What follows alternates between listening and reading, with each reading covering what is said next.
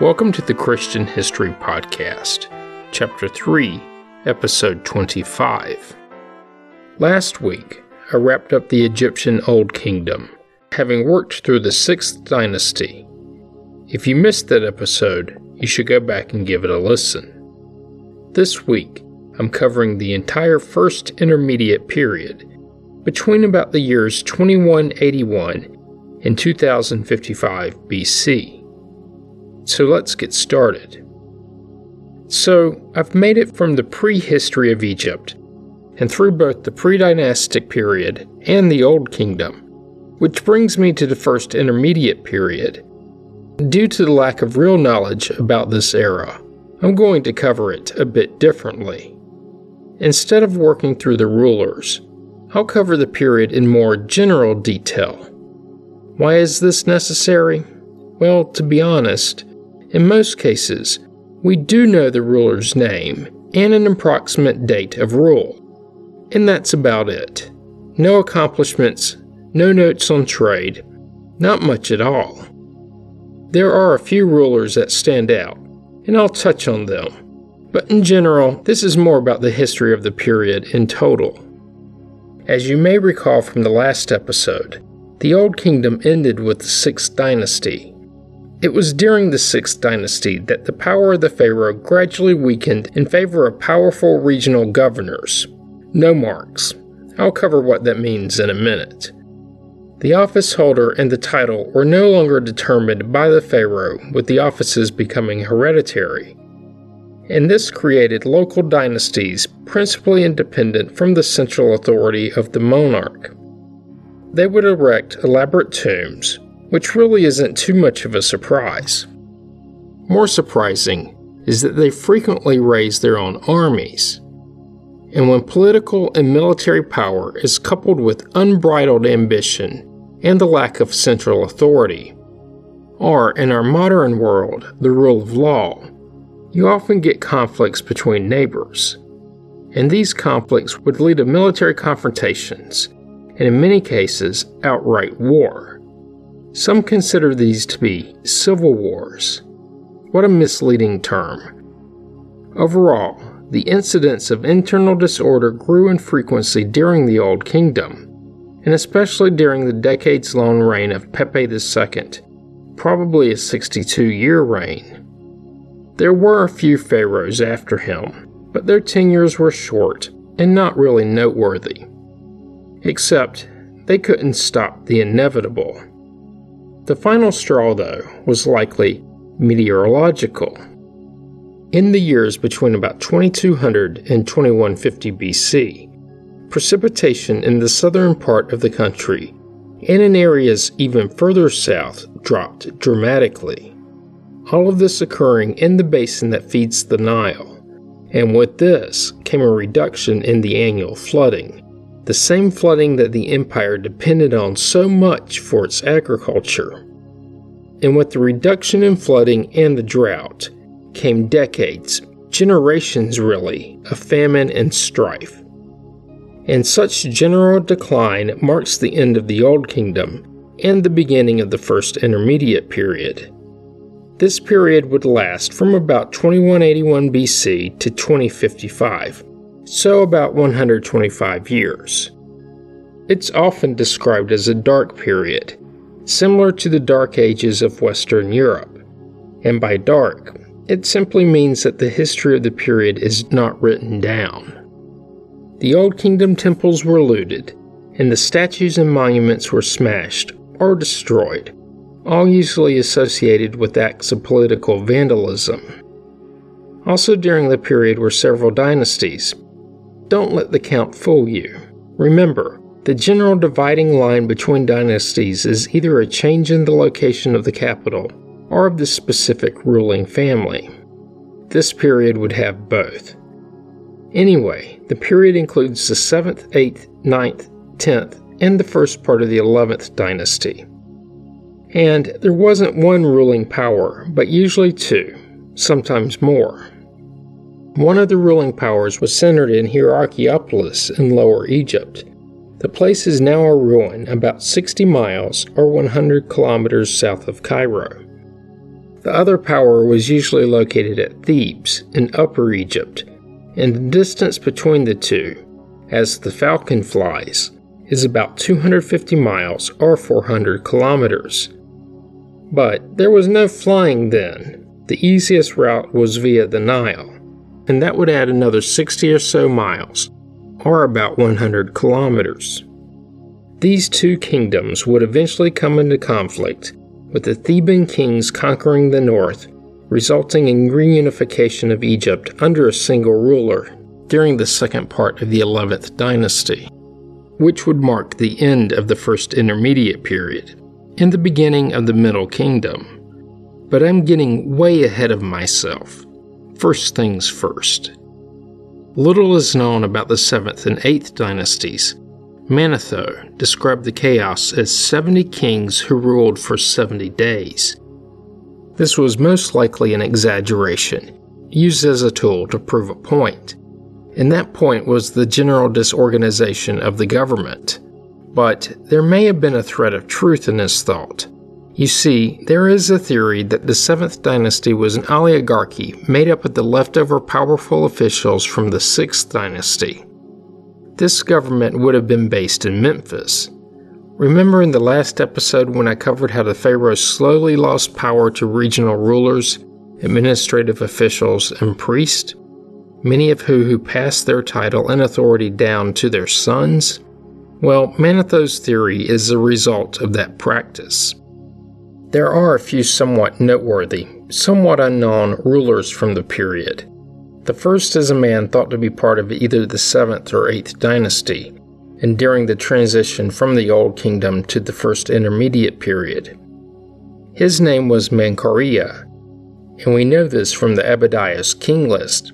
He may have appeared on the Turin list, but the portion of that list where his name would have been is missing. I know, shocking. There's another possible listing of his name on the tomb of a later queen, but the actual inscription is damaged.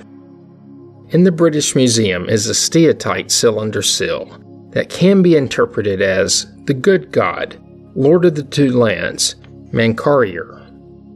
But the seal dates to the 26th dynasty, about 1700 years after Menkare's potential reign, so it may have been based more on legend than fact. It also may be a reference to the more well known pharaoh Menkaure, the builder of the third pyramid at Giza. And please keep one thing in mind I'm covering him for two reasons. First, he was potentially part of the transition between periods, and second, because he is one of the better attested to rulers of this period and the only real criteria to be better attested to is to have your name on one somewhat reliable source and a couple of far less reliable sources. And that's one of the greatest historical problems with the period. Anyway, after Menkare was Neferkare II. Probably. Well, maybe. His name is also found on the Abydos king list, and he would be in a missing section of the Turin list. There are scarabs that have been attributed to him, as well as a green quartz cylinder, probably from Syria, most likely dating to the 8th dynasty. His name may be part of some graffiti at the Wadi Hammamat, and that's how deep you must search to find any sort of attestation graffiti. And no, it wasn't tagged with spray paint. Think of it as inscribed graffiti. But the graffiti does date to the period, so that adds some credibility. After him was Neferkare III. He too is on the Abydos list, but he's not on the Turin list, which of course doesn't mean he was never on that list, just that his piece could be missing. And unlike most, his name is found elsewhere. First on the false door at Queen Ankhesenpepi II's tomb. It is also inscribed on her sarcophagus. The current thinking is that she was Neferkare III's mother. A stele of hers reads that Neferkare III began the construction of a pyramid, possibly at Saqqara, but the actual location of the pyramid is unknown, likely because no significant construction ever took place, or it could have been covered by the shifting desert sands and is waiting to be uncovered. The name of Neferkamin, along with the name of Nikare, both of the 8th dynasty, were found on a gold plaque, a plaque that is currently located in the British Museum. But many, maybe most, researchers consider the plaque to be a faked artifact, a forgery. It probably would be better to talk about the generally understood history of the period. The 8th dynasty rulers, while attempting to gain power, would claim to be the rightful heirs to the 6th dynasty of the Old Kingdom. They too would rule from Memphis, but in the end, very little is known about the 8th dynasty. This is a direct result of the insufficient textual or architectural evidence from the period that has survived. That's not to say that the archaeological record is completely silent for the other leaders. There is a small pyramid, thought to have been constructed by King Ibi from the 8th dynasty, located at Saqqara. But in the end, many of the leaders from the period only appear on one king list and not any other. It truly is a dark age. Also of the 8th dynasty was Qakare Ibi, whose name can be found on the Abydos king list. And unlike many of the other rulers from the period, he is probably on the Turin list too, where it indicates he ruled for just over two years. And he has one other attestation advantage over the other rulers of the same era. He actually has a pyramid located at Saqqara, possibly the last one to be constructed at this site. It's relatively small and was excavated in the 20th century, and the excavation revealed something curious. It may have been constructed for a queen of the Old Kingdom, the wife of Pepi II, and Ibi repurposed it for his own use. The remaining structure, and it's not much as most of the stones were carted away over the subsequent millennia. But the structure does have a few inscriptions one calls him the chief of the Libyans. No one has quite figured out what that means, and it may not be literal, which would only add to the confusion. His tomb also contains what is believed to be the last of the pyramid text. Another 8th dynasty ruler is Neferkauhor, who ruled for about two years. He's probably the best attested to to rule from the period, which isn't saying much. He's on the Abydos list. While his name is not on the Turin list, the length of his reign may be there. But those are not the attestations I'm referring to. Several of his decrees, carved in stone, have been uncovered. Eight decrees to be exact. But the full decrees haven't been uncovered. Instead, fragments of the stone carvings have survived. And, like Moses and the commandments proved, stone tablets are relatively fragile. Think of how history would have been different had Moses thrown down papyrus. Anyway, seven out of the eight decrees were issued on the same day, and that was the first year of his reign, maybe even on the day he ascended to the throne. That year, curiously, is referred to on the tablet as the year of the uniting of the two lands. In the decrees, he bestows titles to his eldest daughter and gives her a bodyguard. He also orders the construction of a sacred statue for a god called Two Powers, which may represent their god Horus Men. The second and best preserved decree appoints Idi, who was possibly his grandson, to the post of governor of Upper Egypt, ruling over the seven southernmost nomes. The third and fourth degrees are partially preserved on a single fragment. They record Neferkara giving Idi's brother a post in the Temple of Men. The remaining decrees concern the appointment of mortuary priest to the chapels in Nebet and Shemay, as well as ordering inventories at the Temple of Men. Finally, Neferkar's name was found on the wall in his vizier, who was also his son in law, Anyway, it was found on the wall of his vizier's tomb. While the 7th and 8th dynasties ruled from Memphis, the people who would become the ninth dynasty were slowly increasing their power at Hierakonpolis, located in Lower Egypt. It's thought that these people would defeat the Memphite rulers to create the ninth dynasty. But, like most things from the era, there is practically no archaeological evidence that proves the theory out. Their descendants would become the kings of the 9th and 10th dynasties, about 19 rulers in total. The first ruler of the 9th dynasty was named either Akhthos or Akhtoi, maybe. And he was described by Manetho as an evil and violent ruler. He was depicted as a king who caused much harm to the inhabitants of Egypt, was potentially mentally ill, and was eventually killed by a crocodile. All or part of that story may be completely made up, and at least he wasn't depicted as riding on the back of a crocodile. He is potentially listed under a different name on the Turin King list. But then again, some modern researchers think that he may have ruled during the 10th dynasty. Who knows? He can be found on a few uncovered artifacts, including a copper basket from a tomb near Abydos. This basket is now located at the Louvre. There were three successive rulers named Khety, but little is known about their reigns, but they may have brought a bit of order to the Delta region.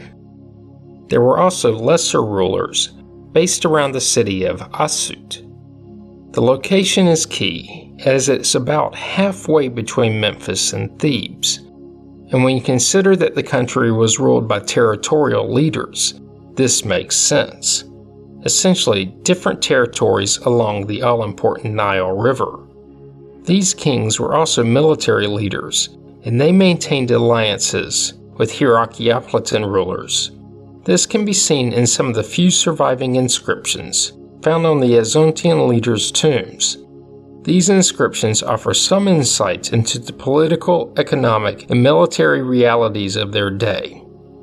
They describe the Azontian leaders digging canals, reducing taxes, gathering bountiful harvests, increasing the size of the cattle herds, and maintaining an army and fleet of boats. All the hallmarks of a successful dictator. And, in the broader political sense, it seems that Asyut acted as a mediator between the northern and southern rulers. But that isn't to say they didn't take sides.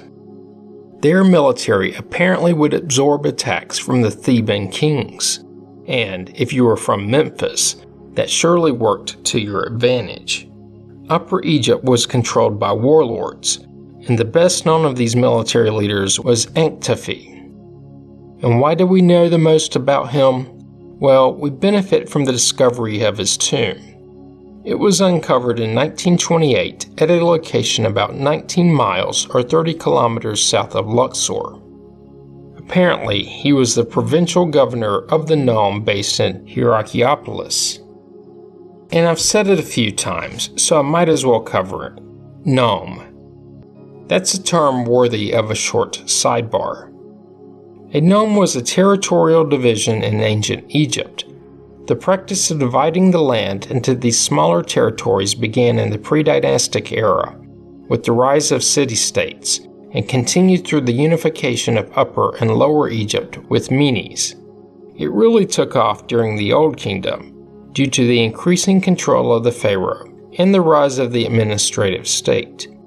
Each nome was ruled by a person known as a nomarch, I've been attempting to avoid using this term, but it's become practically unavoidable.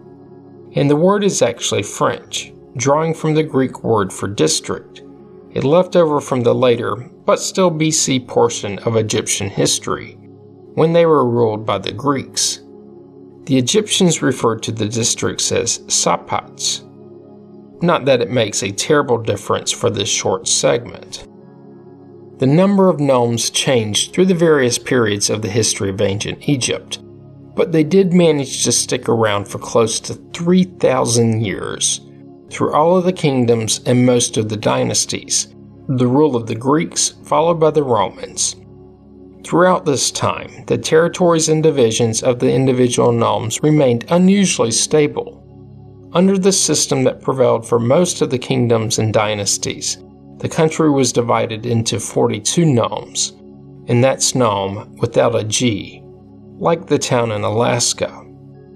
Lower Egypt, a territory from the Old Kingdom capital Memphis to the Mediterranean Sea, had 20 nomes. I'll skip covering the individual ones in the proposed ordering system. Upper Egypt was divided into 22 nomes, and from the word nome we get the word nomarch, a monarch for a nome, a nomarch. Like I've alluded to, well, actually covered, just without the title. The position of nomarch was first appointed by the pharaoh, but became hereditary before the fall of the Old Kingdom, when the dynasties were more powerful and the central government stronger, nomarchs were essentially the king's appointed governors and served to carry out his will. But as the dynasties weakened, power became less centralized, and with this came both internal and external strife. Individual nomes filled the power vacuum, with nomarchs growing in power asserting this power and establishing hereditary lines of succession. And with that, conflict, read civil wars, grew in frequency between these different territorial nomarchs. It was such a great time to be a power hungry regional ruler with access to resources and the mostly predictable flooding of the Nile. Not so nice for the conscripted and peasantry, and with that short sidebar, back to the history. Ankhtifi was a governor, but then expanded his territory to the south by conquering a second nome that had its capital at Edfu. After this expansion, he then set his sights on Thebes. This proved unsuccessful for a peculiar reason. When he got there, the Thebians refused to come out and fight. Go figure. His tomb contains many inscriptions that essentially forms an autobiography. The story told, true or not, is of a leader that rescued his people from famine. It recounts how he gave bread to the hungry and did not allow anyone to die. The veracity of the claim is debated, as similar writings can be found in many tombs. Overall, there is a conclusion that has the support of the majority of researchers and that is that he was the ruler of the region, and that there was no higher authority he owed allegiance to. And this serves as proof that the unity of the entirety of Egypt was gone. Researchers now believe that the Hierakonpolis kingdom would lead to the 11th dynasty, which would begat the Middle Kingdom. All of this happening around Thebes. The line of kings is thought to have descended from one known as either Intef or Inyotef, who began as nomarch of Thebes. You know, Thebes, the people who wouldn't come out and fight. He is believed to have organized Upper Egypt into an independent ruling body in the south, but apparently he personally did not attempt to claim the title of king. Later, and descended from his line was Intef III. He would begin to expand the territory towards the north, eventually capturing Abydos, and in doing so, expanding into Middle Egypt, finally facing the Hierakonpolis rulers, all towards the end of the first intermediate period and part of the 11th dynasty. In fact, it was the first three rulers of the 11th dynasty, all named Intef, the first, second, and third, quite original, who would be the last rulers of the intermediate period, setting the stage for the forthcoming Middle Kingdom. They would be succeeded by a line of kings, all named Mentuhotep. The second with this name, formerly, well, Mentuhotep II, would defeat the Hierakonpolis kings sometime around 2033 BC. In doing so, he would unify the country while continuing the 11th dynasty and bring Egypt into the Middle Kingdom. In the north, the Hierakonpolis kings built very little. Well, to be accurate, they built few structures that have survived the millennia. There is the mention of a single pyramid, that of King Merikare, who ruled between about 2065 and 2045 BC. It's thought to be in Saqqara, but to date, it too has not been found. The uncovered private tombs of the era are tiny and completely unremarkable, especially when compared to those of the Old Kingdom. But then again, modern tombs are tiny in comparison. Even that of George Washington or Abraham Lincoln. They don't compare either. But you have to remember, though, that the role and purpose of such buildings has changed completely. The Egyptian tombs of the era do reveal a few secrets, mostly through the art and inscriptions found on them. They tend to consist of reliefs with scenes of servants making provisions for the deceased, as well as the traditional offering scenes which are similar to Old Kingdom tombs, especially those found in the vicinity of Memphis. And some traditions remained. Their coffins tended to be wooden and rectangular and the so called coffin text still adorned the interiors of the tombs and were still thought to provide spells and maps for the deceased to use in the afterlife. Meanwhile, the Theban kings of the early 11th dynasty constructed rock cut tombs, generally referred to as Saf tombs, on the west bank of the Nile. These were essentially a large courtyard with a rock cut colonnade on the far wall. Rooms were then carved into the walls facing the central courtyard where the deceased were buried, allowing for multiple burials in one tomb. In our Western, modern world, we tend to think of mausoleums designed in this manner.